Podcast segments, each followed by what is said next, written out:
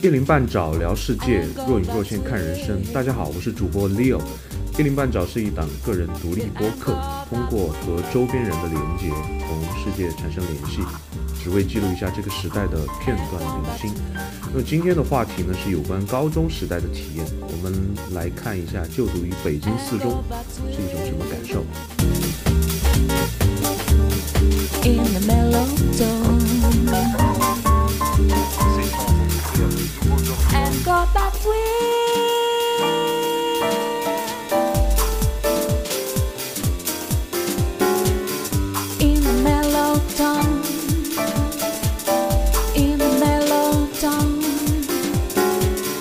各位听众朋友们，大家好，请到的嘉宾是我在研究生时期的学姐小葵。小葵给大家打个招呼。Hello， 大家好，108爪的听众们，大家好，我是小葵。这位学姐呢，其实我在学校的时候跟她的交集不多呀，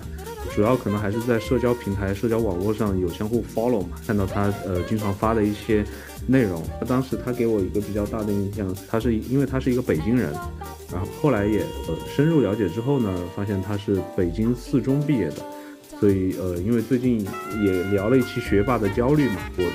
有想到北京四中这个词汇，其实在网络上应该也是比较撩动人神经的，看能不能针对北京四中求学以及离开北京四中之后的生活，包括这个整个人生的进程，看能不能聊出一些内容。因为我也不确定我的这个播客平台听的这个听众有哪些啊，可能会有一些父母，可能也有一些像我们这种80到90年的同龄人，还有一些可能从学校毕业之后在北京工作，也希望落户给下一代提供比较好的学习条件。这位学姐应该是2000年出头的时候读的北京四中的高中，对吧？是03年到06年。对，03年到06年，那个时候要考上北京四中需要有一个什么的基础条件呢？北京四中在北京的这一些高中学校里面的地位是一个什么状况？它是一家独大吗？还是说某一种特色下比较就是能够排到第一的这样一个地位？我觉得如果说从地位来说，北京四中它其实从来没有说一家独大的这样一个地位吧。北京其实重点中学或者说优秀中学其实挺多的，其实知名的也不止北京四中一家，它的每年的高考的平均分应该一直在北京还算保持领先。所以说就是大家的概念里面会觉得北京四中是一个非常好的学校，或者说是一个名校。也经常会有人问我说，你觉得北京四中是北京最好的中学吗？那其实如果用不同的指标来衡量它的话，可能也有一些人会觉得是人大附中啊。如果你是拿考上清华北大的人数来看的话，那人大附中一直是最多的，但如果你拿高考的平均分来看，可能北京四中是第一。不同的人的可能看法是不一样的吧。要说地位的话，其实跟现在差不多，我觉得是从03年到现在。如果说是我那个时候中考的话，给大家讲一下，就可能有些听众不是很理解就北京中考的一个方式。像北京中考，它其实是把一个学校的招生的名额分配到各个区的，比如说东城区、西城区、朝阳区、海淀区等等，每个区的名额是不一样的。一个区的学生其实只是在跟自己区的同学进行竞争，那这点其实跟高考其实有点像。比如说像北京大学，它在全国招生的话，它也是把名额分配到各省。那像北京四中的话，它其实也是把名额分配到各区。我们每一届是500个学生，通常来说是给西城区，因为北京四中他自己所在的就是西城区，他给西城区的名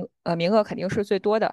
其他区的名额是不等的。在我考试的那一年，应该是给在500个名额里面给朝阳区，因为我初中是朝阳的，给朝阳区是70个名额啊。所以说考上北京四中其实并不是跟全市的同学一起竞争，其实只是在朝阳区内部，只要考到在中考里面考到朝阳区的前70名就可以了。当然这个我说的是我03年考试的时候的状况。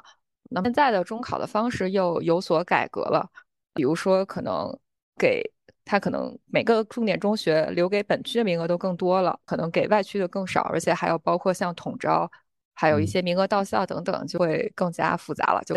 我当年考试的时候，其实已经有一些变化了。我那会儿的话，大部分的小升初其实是就近分配，或者说基本上就是上你家附近的那个初中，但是正好我家附近的那个初中是水平不太好的，所以当时在全区包括全市范围内是有一些可以选择的学校，就那个时候有一些民办公助的学校，它算介于公立和私立之间吧，然后学费会贵一点，但是跟真正的那种私立学校相比，其实它还是便宜很多。所以这些学校其实就算当时我的一些选择，然后在朝阳区还有像东城还有当时崇文区我都有进行考试，就在考上的学校里面最后就挑了朝阳区的这所学校。那我上的那个初中算是当时朝阳区最好的初中，所以每年我就看我比如说比我上一届的学长学姐们，他们每年考进四中的人数大概是在30多个人，因为四中在朝阳区招生的名额每年大概就60-70人，所以我们学校能考上30多个的话，相当于是占了半壁江山，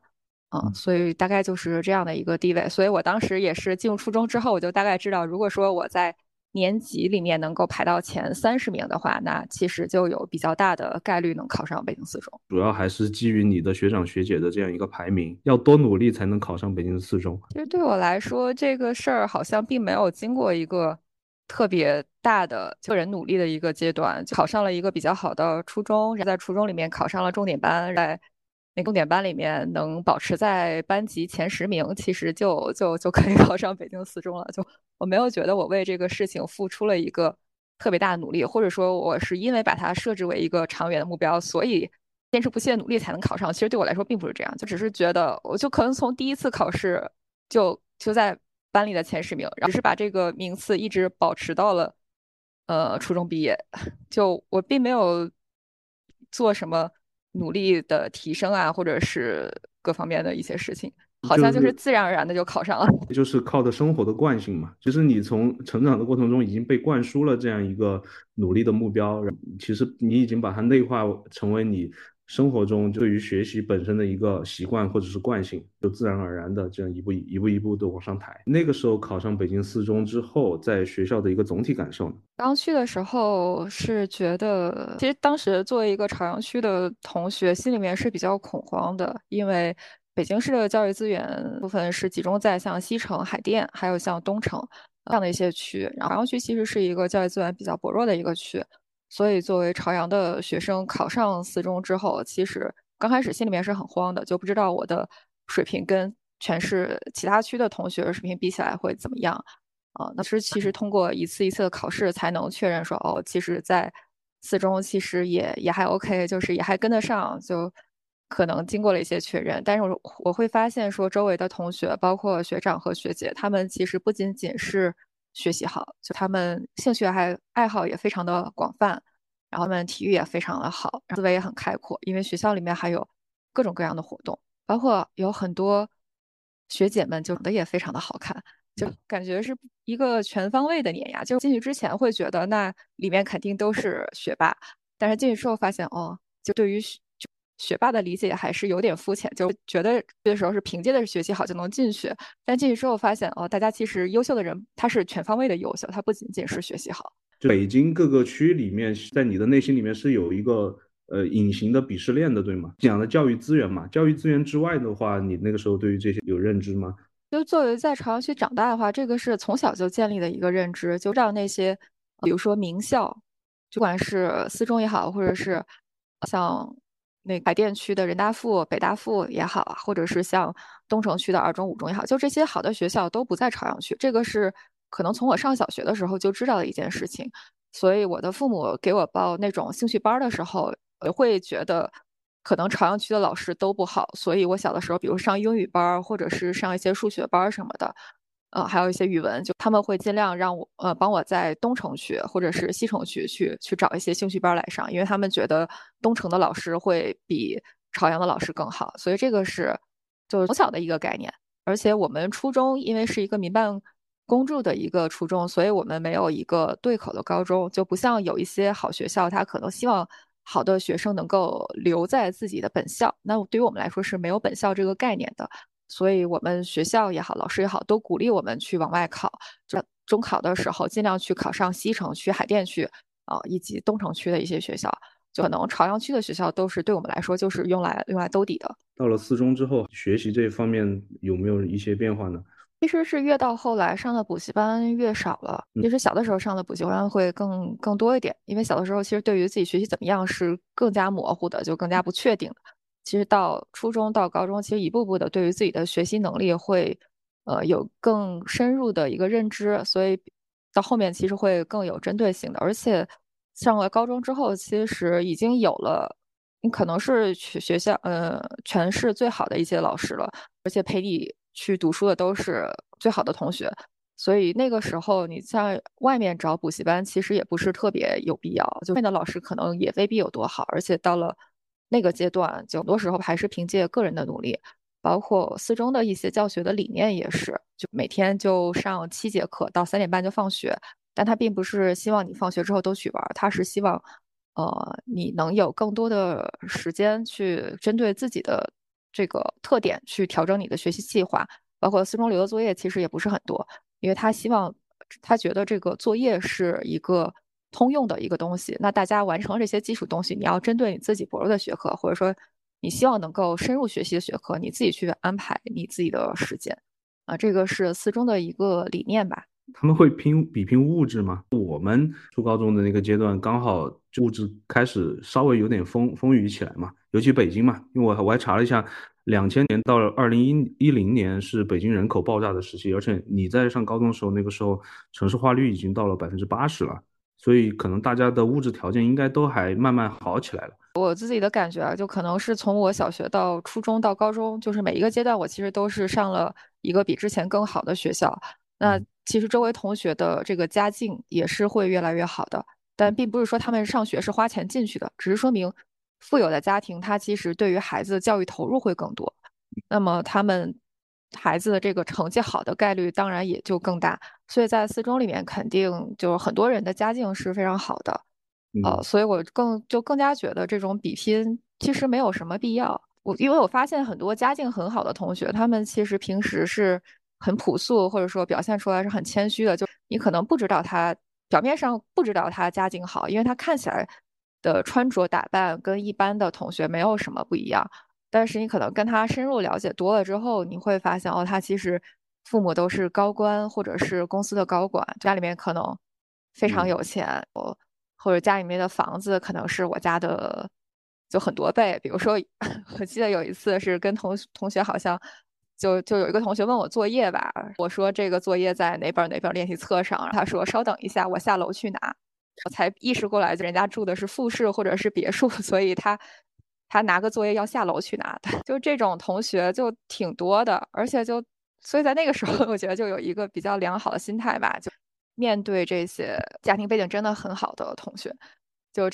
因为这个比例实在是挺高的，所以作为普通家庭的孩子进入体育之后，我觉得其实也没有什么压力，就这是一个很自然的一个状况。跟你一样的是，因为我高中也算是在本地比较好的高中嘛，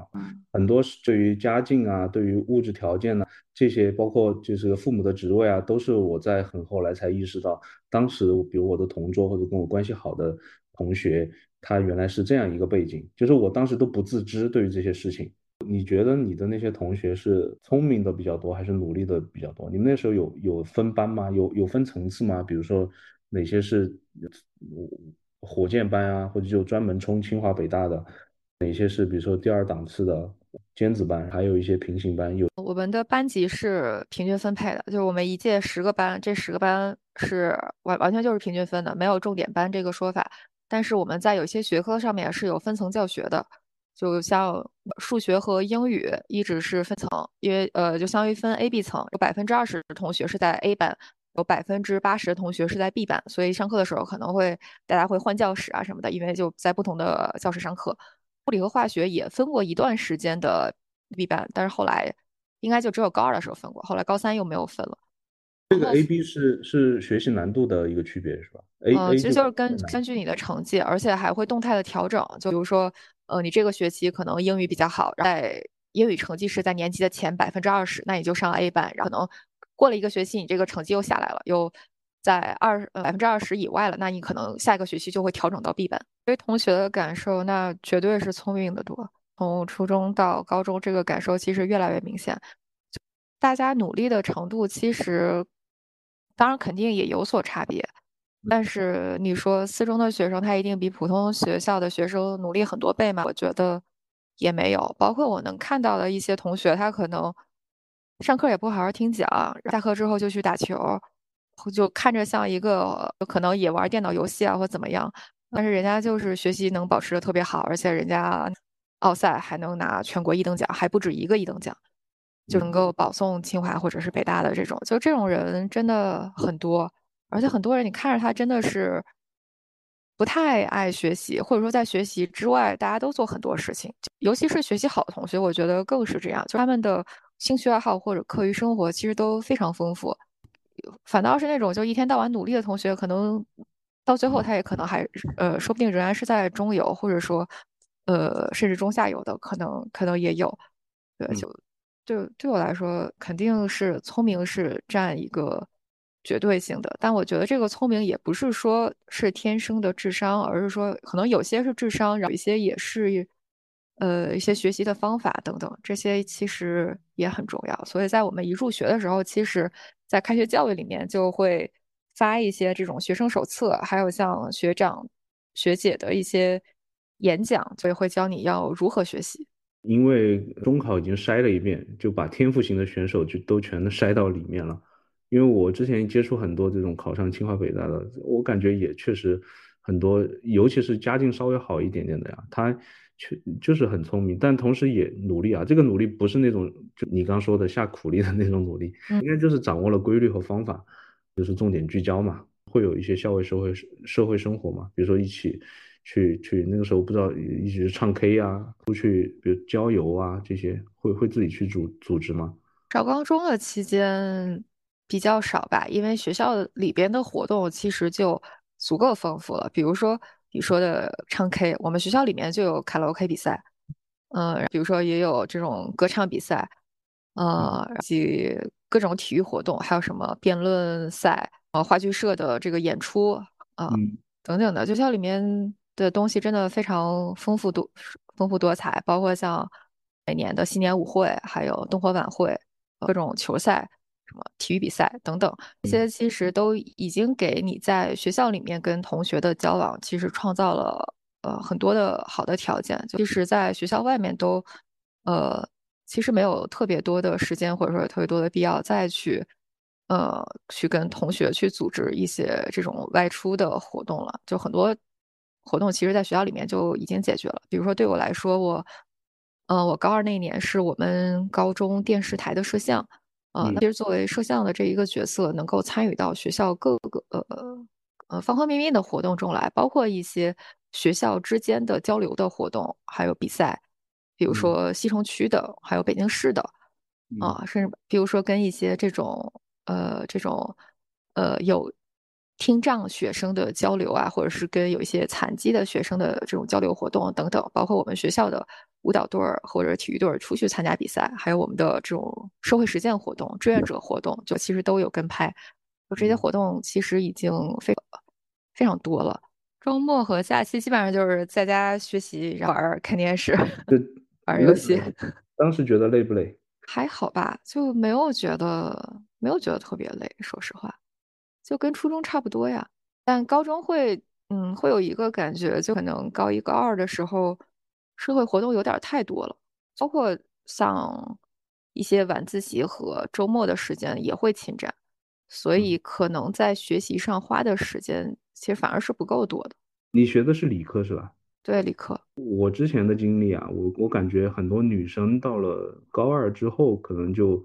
缺乏后劲。你这个说法很涉嫌性别歧视啊！这个是我觉得是一个男性跟女性的特长的问题嘛，就说语言这块就女强嘛，语言交流这块女性很强嘛，就男性相对逻辑，当然可能像你们学校这些学生不存在啊，都是确实天赋比较好的，没有歧视的意思啊。就当然觉得就是到高中的内容到后面时候肯定是觉得会有难度，但我没有发现这个跟性别有什么关系。其实从小到大我都觉得没有关系，就其实也很少碰到有人这么说，就反倒是走入社会之后可能听到的这种说法会更多一些。但是当我在学校里面的时候，就不管是初中的时候还是高中的时候，首先是没有老师会这么说。比如说我们物理老师就是女的，她当然也不会有这种观点。而且我们学校是一个理科比较特长的，或者说理科生比较多的一个学校，我们每年学理的人数都是占大多数的，学文的人数比较少。我们学的时候是10个班，通常会分出每届能分出1个文科班，或者是像我们这届能分出2个文科班都是最多的了。因为我们这届稍微有一点特殊，因为我们中考的时候赶上了非典，所以我们中考就没有考物理化学，只考了语数外3科。所以这样的话，我们这一届学生的女生是占到了 60%， 男生占了 40%。所以这可能对于我们这一届整科能够有2个班可能会有一些的影响，但是大部分人都是学理的，就是这里面其实男女生的比例也没有差太多，就入学的那个4-6开的比例其实是差不多的。我自己是不偏科的，很多人也是不偏科的。比如说我们有的同学他的成绩能在全年级排到前10，他其实每一科都非常好，但他自己喜欢文科，他就自己报名就是选了文科生。因为可能社会上会有一种偏见，说觉得学文的人是因为理科成绩不好或者是数学成绩不好等等才会去学文，但是对我们来说其实不是这样，就很多人他学文就是纯粹是因为更喜欢文科。对对对，我也觉得这个是个偏见。如果你要去设定职业发展目标的话，可能理科会选择面会广一点。刚也讲到你的老师嘛，在四中的这个师生关系是一个什么状态？我觉得在四中整体的氛围是很宽松的，老师对于学生其实可能更多的是一些比如说教育上面的意义，就是说去指导你的一些行为规范，去给你设立一些比较远大的目标啊等等。然后对于具体的学习其实管的我觉得其实挺松的，就在我看来，或者说跟我的初中老师相比的话，好像四中的老师对于像什么校风校纪啊这些东西其实抓得很严，但是对于成绩就会看得比较松，好像感觉是老师觉得你们都已经是最好的学生了，所以老师会给你们充分的信任，会觉得你们自己能够把控好你们的这个学习的时间和做好你们学习的计划。包括那个时候我们出入校门什么都是随时可以出入，你上着课你想出去也可以出去，就什么吃饭你在外面吃什么都可以，其实非常的宽松和自由吧。其实可能有一点点像大学，不是很像一个中学那样严格管理的。卷吗？为了高考本身这个事情的赛道上去相互去竞争，去有这种较劲的感觉吗？卷肯定是有，因为大家毕竟是都要去，最后是要高考的。但是也不是说互相的卷或者互相的竞争，因为在高考的话，你跟你竞争的是全市的同学，并不是你们学校的同学，所以说大家更多的是一个互相督促的一个氛围吧。看到别人那么优秀那么努力，我觉得我投篮也不合适啊。对，那你们比如说在面临高考的时候有一些额外加分的可能性吗？像什么奥赛、冬令营啊、体育特长啊？会啊，就奥赛能不能高考加分我知道啊，就我知道奥赛1等奖应该是能直接保送，我们那个地方是要双1等奖才能保送，而且必须是数理化生物都不行啊，这3个要2个国家1等奖才能保送清北。我印象里是1个1等奖就行，但是具体什么学科我不是很清楚，因为我就没有去参加。就我是在高一的时候去参加了奥赛的化学的兴趣算是兴趣小组，它是一个课后的兴趣小组，上了2节课觉得实在是听不懂，就放弃了。像你说的其他的那个特长的加分肯定也有，但那些是比较难的，比如说像体育，那你如果不是体育特长生的话，如果你进来的时候不是体育特长生的话，那你其实要以这个体育特长去考的话其实是非常难的，因为那个需要常年的艰苦训练。我们以前那个学校做过一个作假的事情，因为你很多体育特长是作为一个 team 嘛，一个团队去打比赛，你在这个团队你去当替补就好了，你不上场，就有些人就通过这个方式就拿到了高考的加分，从最顶尖的几所学校。我也不敢说我们学校就完全没有，但我自己知道的，就是说能够以体育加分的，基本上他们就是一些那个体育特长生，就像我们学校有一些田径的，还有像篮球的和游泳的一些这个项目，它是有特长生的，他们本来成绩就是因为非常好才能够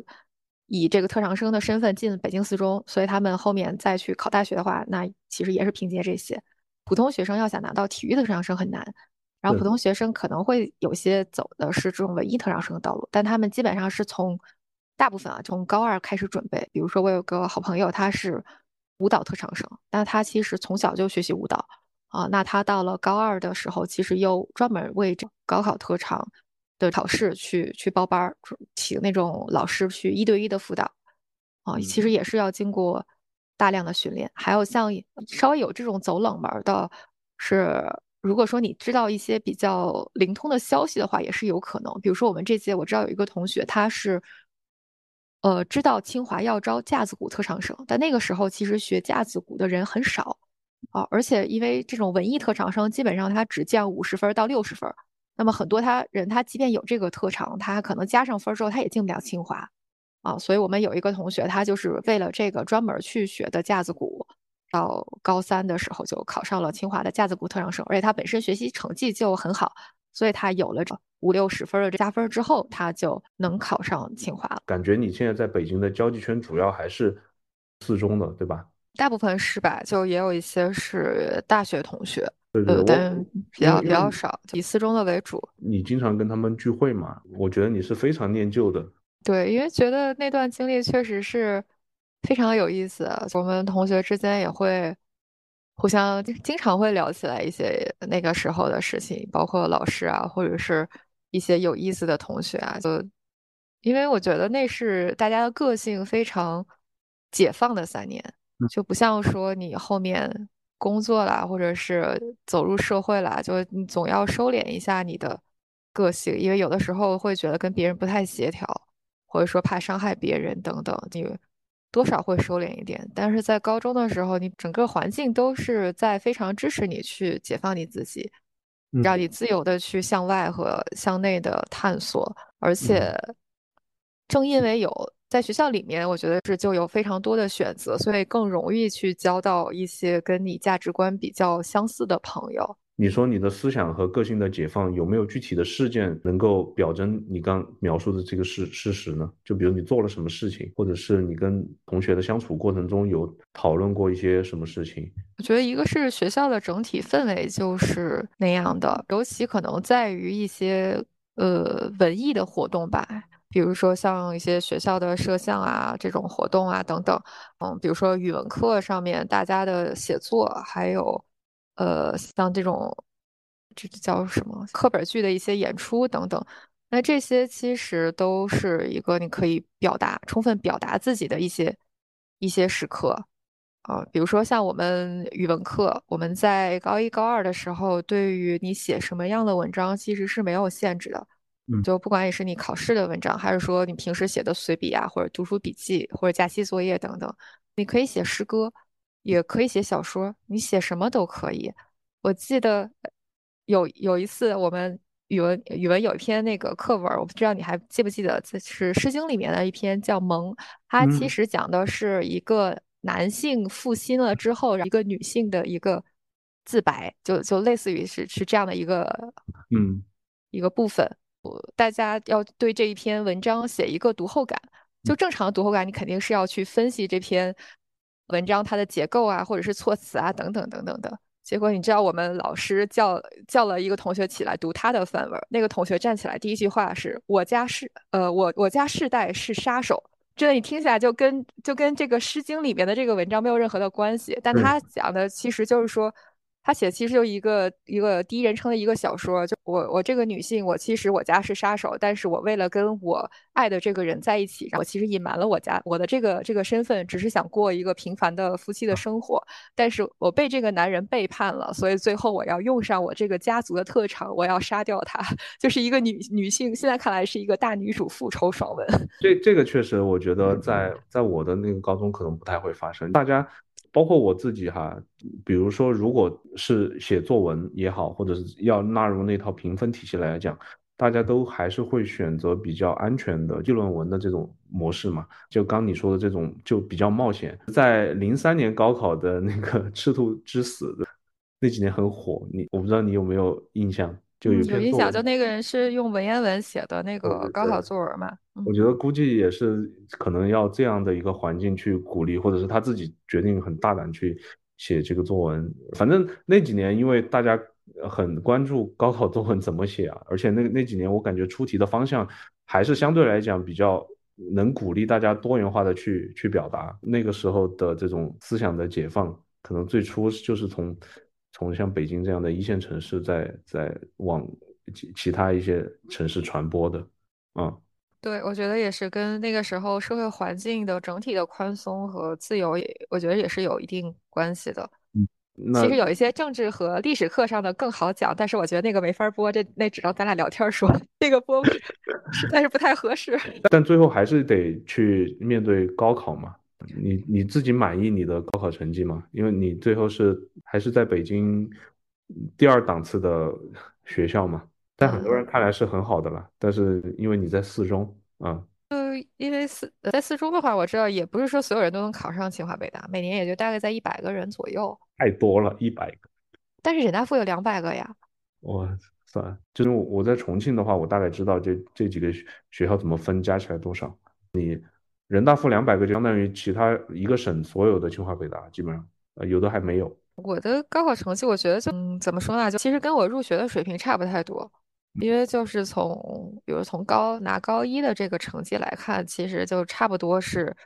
学校的中上游，或者说每次排名大概是排到100名到150名之间。那我知道如果说要想上清华北大的话，基本上你要稳定在前100名才行，但我其实就只有少数的几次是能在前100的，就大部分是在100名到150名。所以就在这个排名里面的话，我就知道自己大概跟清华北大还是有差距，大概就是在人大或者是复旦这样一个档次里面。所以就这个其实从高1到高3，其实也跟我初中差不多，就进学校的时候是什么水平，到最后其实也大概就那样，没有一个经过了个人努力真的能再往上走一步，这个过程就好像没能实现。但我觉得也没有什么太大的落差吧，因为就高1进去的时候，别人就会告诉我说，你大概就是人大复旦的这个水平，所以就也没太大的差距。但有的时候想想的话，会觉得自己可能是在学习之外花的时间有点太多了。就除了像高1高2的那种社会活动非常多以外，就像在高3的时候，其实像我们高3因为有成人仪式，我们几个同学为了筹备成人仪式，大概有1个月的时间没有上晚自习，就大概在做整个的活动，包括我负责是里面的那个话剧的那一部分，但是整体的一些构思啊，或者是开会什么的，肯定也有参与。如果说这些活动都不参加的话，就也许我如果能把所有的时间都用在学习上，可能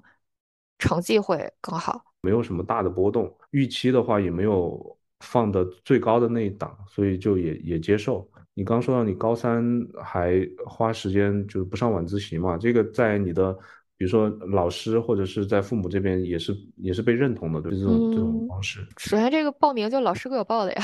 老师觉得我这个，比如说你在学校当过电视台的摄像，就觉得你这个技能有可能在这个活动里面能够用得上，老师是因为这个把我的名字给报上去的。因为我之前就是我们老师应该是对每一个人有定位的，老师他也背了一个 KPI 嘛，背了一个绩效嘛，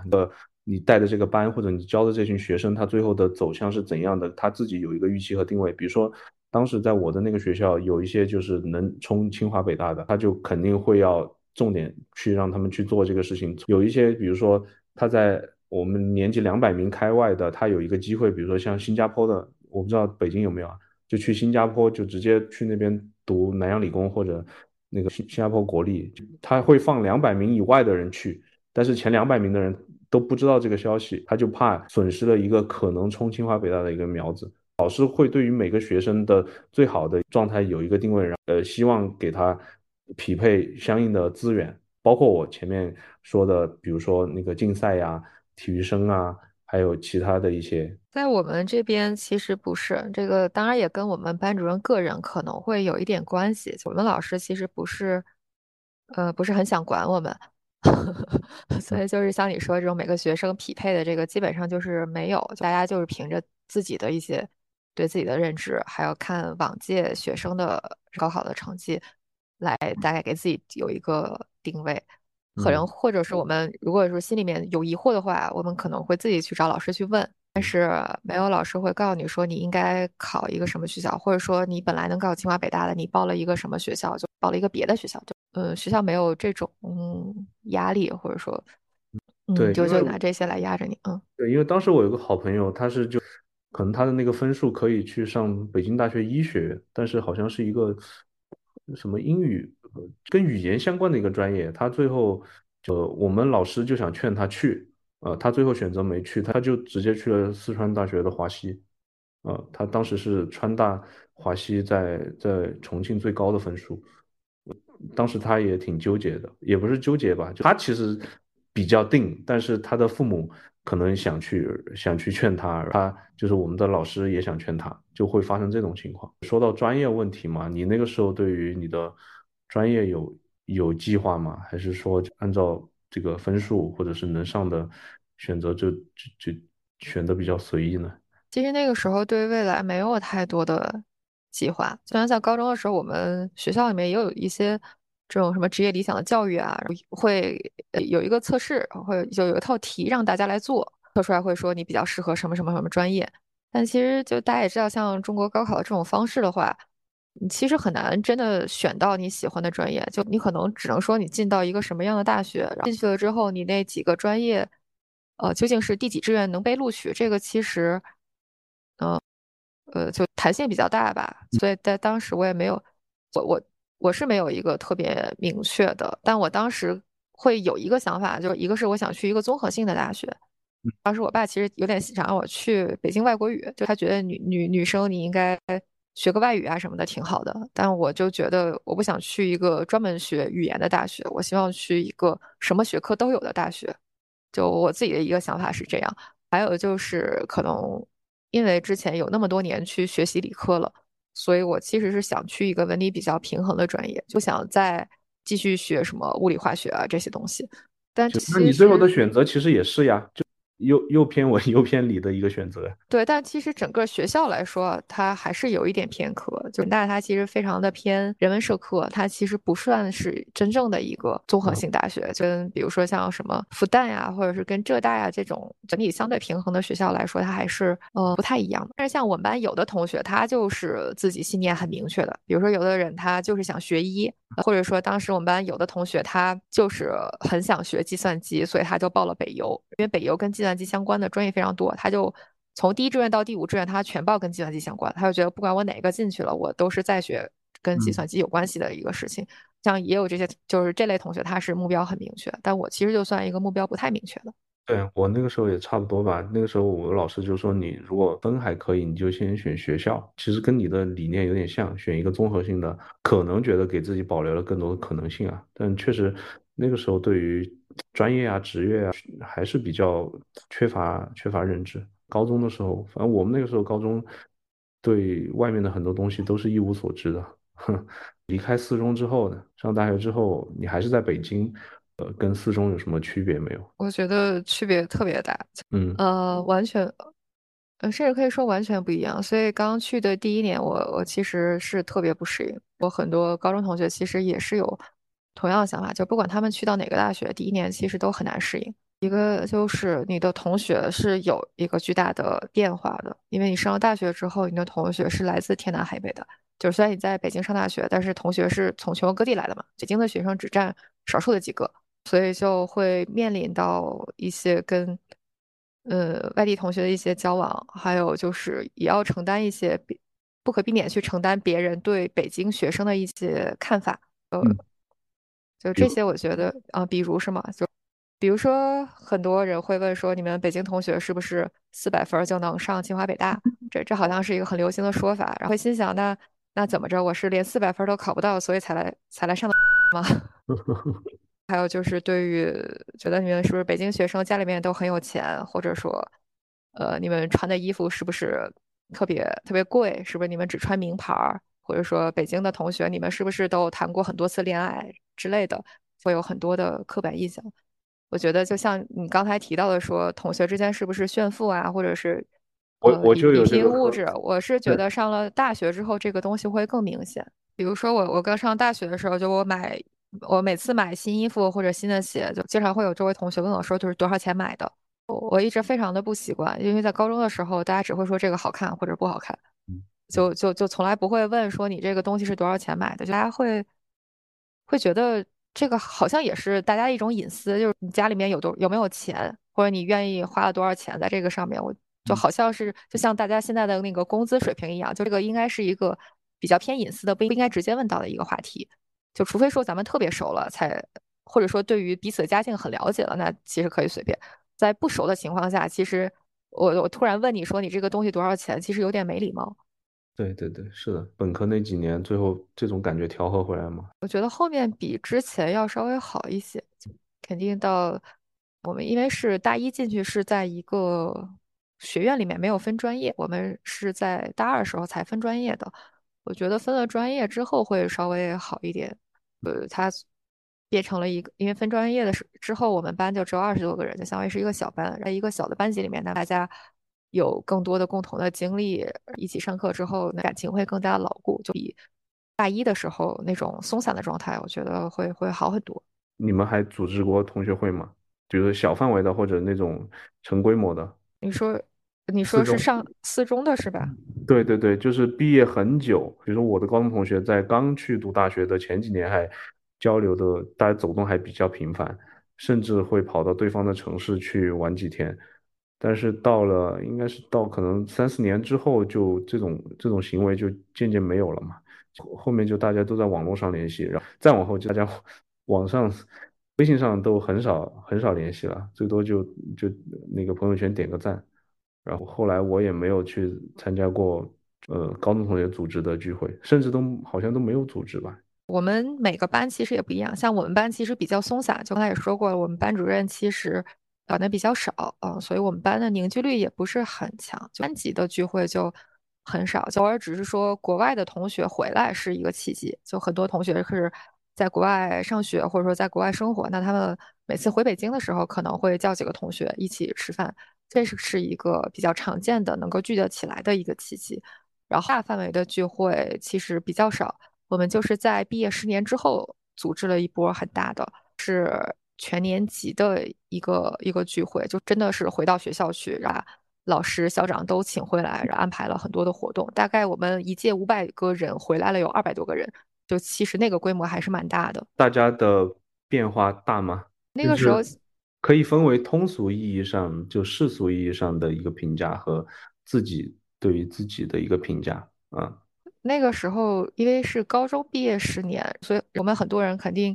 都读了本科，有很多人读研究生，甚至有人读博士，所以说毕业10年的这个时候，可能大家刚步入社会的时间不是很长，所以感觉上的变化还没有特别大。当然，有很多人会成家了、有孩子了等等的，但是整体的那个氛围上面还是偏向于学生的气息还是比较明显。说实话，只不过是大家的职业道路上可能会有比较大的差别，比如说有一部分人就是去搞学术了，做研究，不管是在国内还是国外，然后工作的人，大家的专业的方向其实也挺不一样的。那如果现在你来评价你的那些同学，就是你觉得最厉害的人，我不知道你心里面会有这个标尺吗？就混得最好的人吗？我觉得有，就比如说我们班就有这样的一个同学，就在我心里还有在很多人心里可能就觉得他是一个最厉害的。这个人呢，他是在高中的时候其实就对于教育事业非常的有兴趣，在高中大家聊天的时候他其实就说起过一些这样类似的话题。他其实学习成绩非常好，他是哈佛本科毕业的，回来之后刚开始是工作，在他工作的之余的时间里面，他就去创办了一个公益组织。他那个时候的这个思想就很先进，就他希望用这种平板电脑这样的一种电子的设备去录制一些这种在线教育的课程，拿到一些农村的学校里面去播放，相当于去消除城乡教育资源的这个壁垒。他对他不是说我要做家教赚钱的这样的一个想法，他是说我要把最好的这种教育资源放在网络上面，我去培训这些乡村的教师，要教这些乡村的教师去使用这样一套现代化的工具来提升他们教学的效果。他是不是上过媒体啊？我感觉我听过这个故事，但我不确定是不是他。有可能，他肯定是上过一些媒体报道的。他当时本来是想做一个纯公益组织，后来发现在中国，因为你作为一个如果想做一个 NGO 的话，你其实条件是比较多的，比如说你要挂靠在一个部门上面，你不能自己去单纯的去成立，就会有种种的限制。包括你像做这些公益活动的。也不像说你在美国那么方便，他后面就是把他这套东西其实是转化成一个可盈利的一个相当于是在线教育的一个公司。他们公司有一部分人就专门去设计课程，另外一部分人把这些东西做成相当于就是程序员，就把这些东西做成一个网络的教育资源，相当于做成一个 app。现在还在做。对，现在还在做，而且他不仅是自己在做，他还带动了像我们校长，我们高中的校长，因为我们高中的校长其实前几年已经退休了，他其实是受到这个学生的启发，他觉得那我其实可以为中国的乡村教育事业再做一点什么。然后他其实就是这个老校长，他其实也是在这个同学的理念的感召之下，或者说影响之下，他自己现在退休之后也在做一些乡村教师培训的一些事业，都是一些公益事业。像所以我觉得这个人他就是在我心里算是非常厉害的，就因为他不仅仅是说获得了个人的成功，而是把他的从高中时候就有的这个理想就一步一步的真的付诸实践，我觉得非常了不起。我也是非常佩服这种很理想主义又非常非常利他的，还是挺佩服的。刚才说到你周末会跟以前的，包括现在在假期嘛，跟以前的同学聚会，你们一般会聊什么呢？可能就是聊一些彼此的近况，还有其实可能什么都会聊，包括也会聊一些以前的事情。我们正好昨天聚会的时候还在聊，就是说大家上四中之前对于四中的认知，然后有一个同学就说觉得四中里面都是妖魔鬼怪，但他其实这个妖魔鬼怪，后来我们再问他，他说其实是觉得里面就奇怪的人会很多，就是很多人非常的有个性。这个奇怪其实也不是说行为上的奇怪啊，就是思想和有一些作风上的奇怪啊，我觉得啊。对，然后有一些可能行为上也有点奇怪，是吧？是吧？但是他其实要是不违法、不违反校规什么，或者说不伤害他人，我觉得其实是无所谓的。那现在呢？你们大部分的同学都在从事什么工作？各行各业都有吧，因为毕竟大家高中之后选择的专业其实都不一样。我觉得大部分可能还是在企业工作吧，也有很多是进入高校系统的，比如做研究或者是做大学老师的这种人，其实都还蛮多的。自己呢，你自己现在怎么定义你的现在做的事情？我的工作嘛，我觉得就还算是比较擅长，但可能越来越觉得它没有什么意义，可能跟比如说我刚才说那个同学的他的那个事业相比，那我的工作可能就感觉只能给我个人好像带来一些工资的收入，但是可能对于社会来说好像意义不是很大，或者说我可能做的10个项目里面可能只有一部分是可能真的帮助到别人，可能有一部分可能就没有实现，或者是我的建议也没有被采纳，或者有一些客观条件等等，就觉得好像有一种就没有充分发挥出我的才华的感觉。那你就是我听你讲的话，你内心现在接受这个状态吗？我觉得也许还有可能会折腾吧，但不一定是还在我的这个专业里面，毕竟这个人生还很长，现在只是刚工作10年，我觉得并不就是对于在现在的这个社会，当然是说你35岁就好像很多就已经找不到工作了。对啊，你焦虑吗？主要是没有特别，我可能没有特别多现实的压力，就比如说没有小孩，就可能没有那么大的压力啊。以及现在其实经常联系的同学也是没有小孩的比较多，大家其实境况比较相近，还更容易联系的多。或者说没有孩子的话，可能也有更多的时间用来跟同学一起玩。在北京应该这类的群体会比其他城市要高很多，就一线城市还是会高很多嘛，就没有小孩或者是成家比较晚，一线城市受教育比较好的一些女性，她可能也不一定是眼光高啊，有些她可能就单到一定的年龄之后就放弃了对于找伴侣这个事情的渴望和诉求，就比较随遇而安，就可能在一线城市会多一点。我觉得确实是有，就你说的情况确实是有，但你其实只提到的是那种比如说女性现在是单身的一些情况，确实是有，但也有比如说是人家夫妻就是选择要丁克，这种也很多，男生可能不想要孩子的也非常多，以及就是还有一些不是异性恋的，比如人家是同性恋的，所以就是没有小孩。你在离开四中之后觉得自己有高光时刻吗？如果有的话是个什么时刻？我得想想这个。我感觉你就是一个波动比较小的人，从你学习到后来的大学教育到后来的工作，我觉得你的波动是比较小的，感觉你是一个比较怀旧的人，经常看到你在玩的游戏啊，还有而且你很喜欢写文字，写大段的文字，现在很少人会去在网络上做这个事情。写大段文字这个事儿，就我以前写的更多，现在已经少很多了，因为我高中的时候就是可能被很多同学认识，就因为写文章写得好。而且我感觉如果哪一天谁告诉我你去写武侠小说了，我觉得我不会觉得意外，我感觉你感觉你可能有这个潜质，或者是大家都这么说，就高中的时候大家也这么说，就觉得我以后应该会去做，比如说做文字工作，做记者或者是什么的。其实我也有一些同学是做类似的事情，高中同学，比如说他做这种编剧的，或者是在家里面做自由职业者，去画画啊，或者是做翻译啊，包括去开发游戏啊，就这些人其实都有。而且可能我身边这样的同学还比较多，因为然后大家很多人是性格相近的，又没有特别多功利的，对人生没有很多功利的那种期待，又很难去适应上班这件事情，所以去做这些编剧啊，或者是这种在家里面可以完成的工作的这样的同学，其实也是有一些的，不想上班但是想工作的这样一些人，其实跟你的状态应该也差不多。我自己也在我也在考虑吧，我觉得也很难说完全先辞职再开始想做什么，可能对于我的性格来说是比较难接受，除非给我逼到一个份儿上了，可能才会做出这种事儿。那都是这样，我现在状态其实也没有辞职。对，所以我觉得如果说想要转行的话，其实可能要在工作之余就要做一些努力，比如说想要写文章的话，那可能我平时就需要去写文章投稿，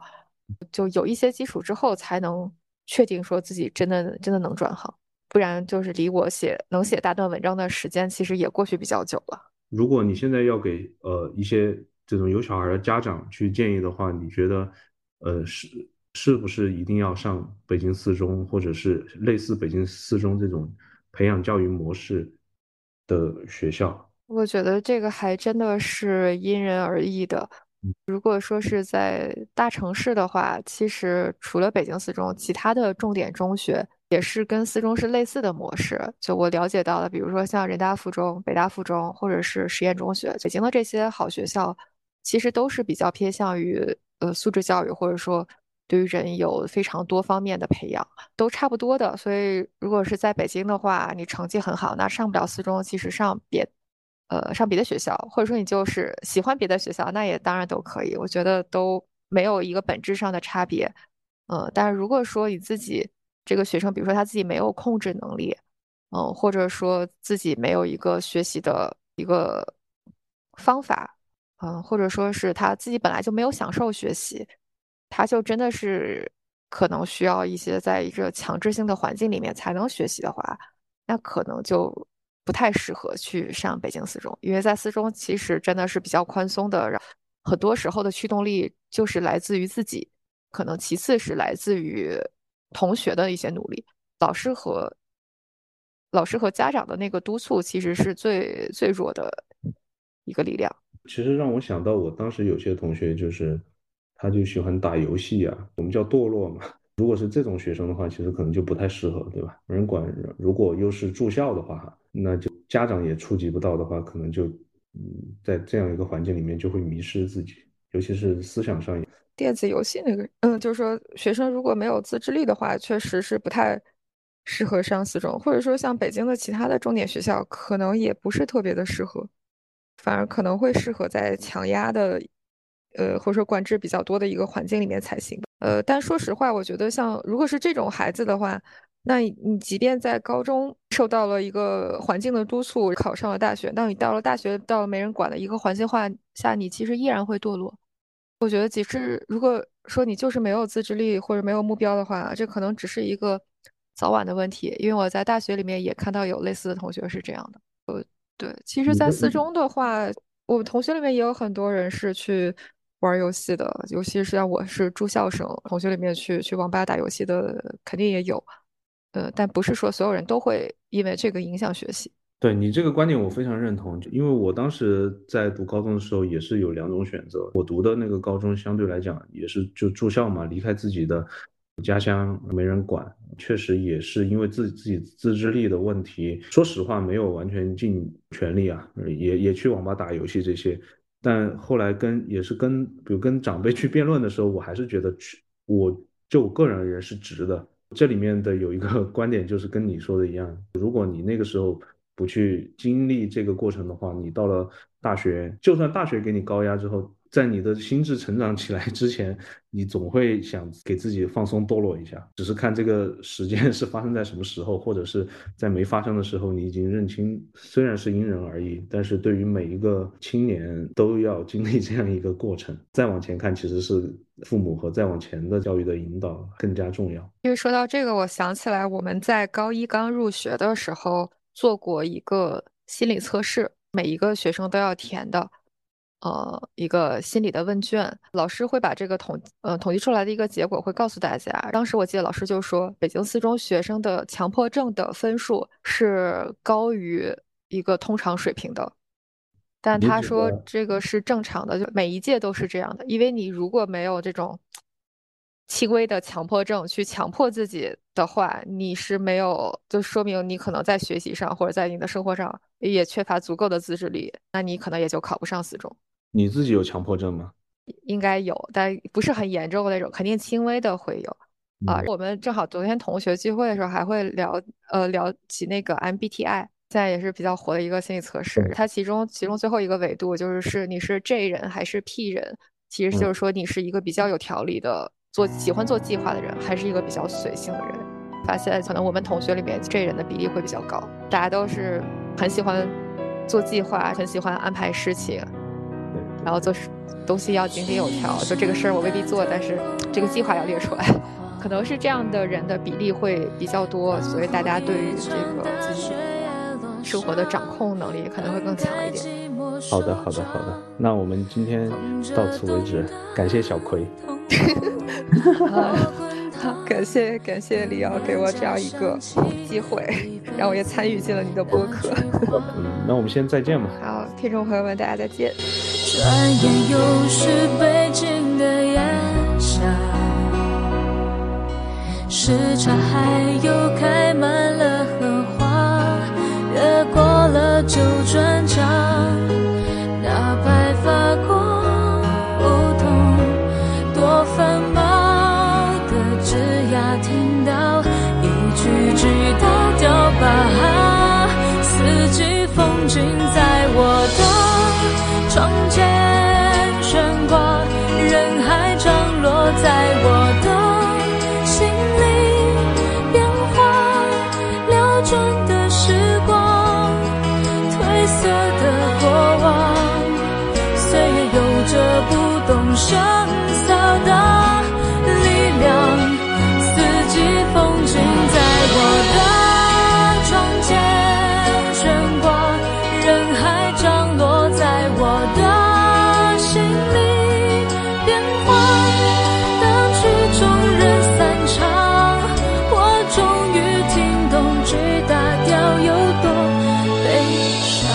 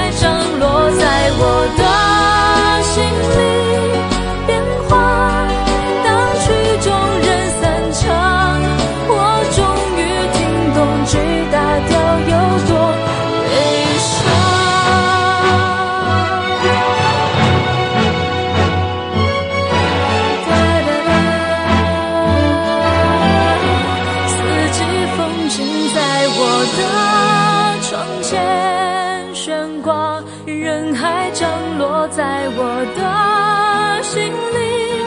变化流转的时光。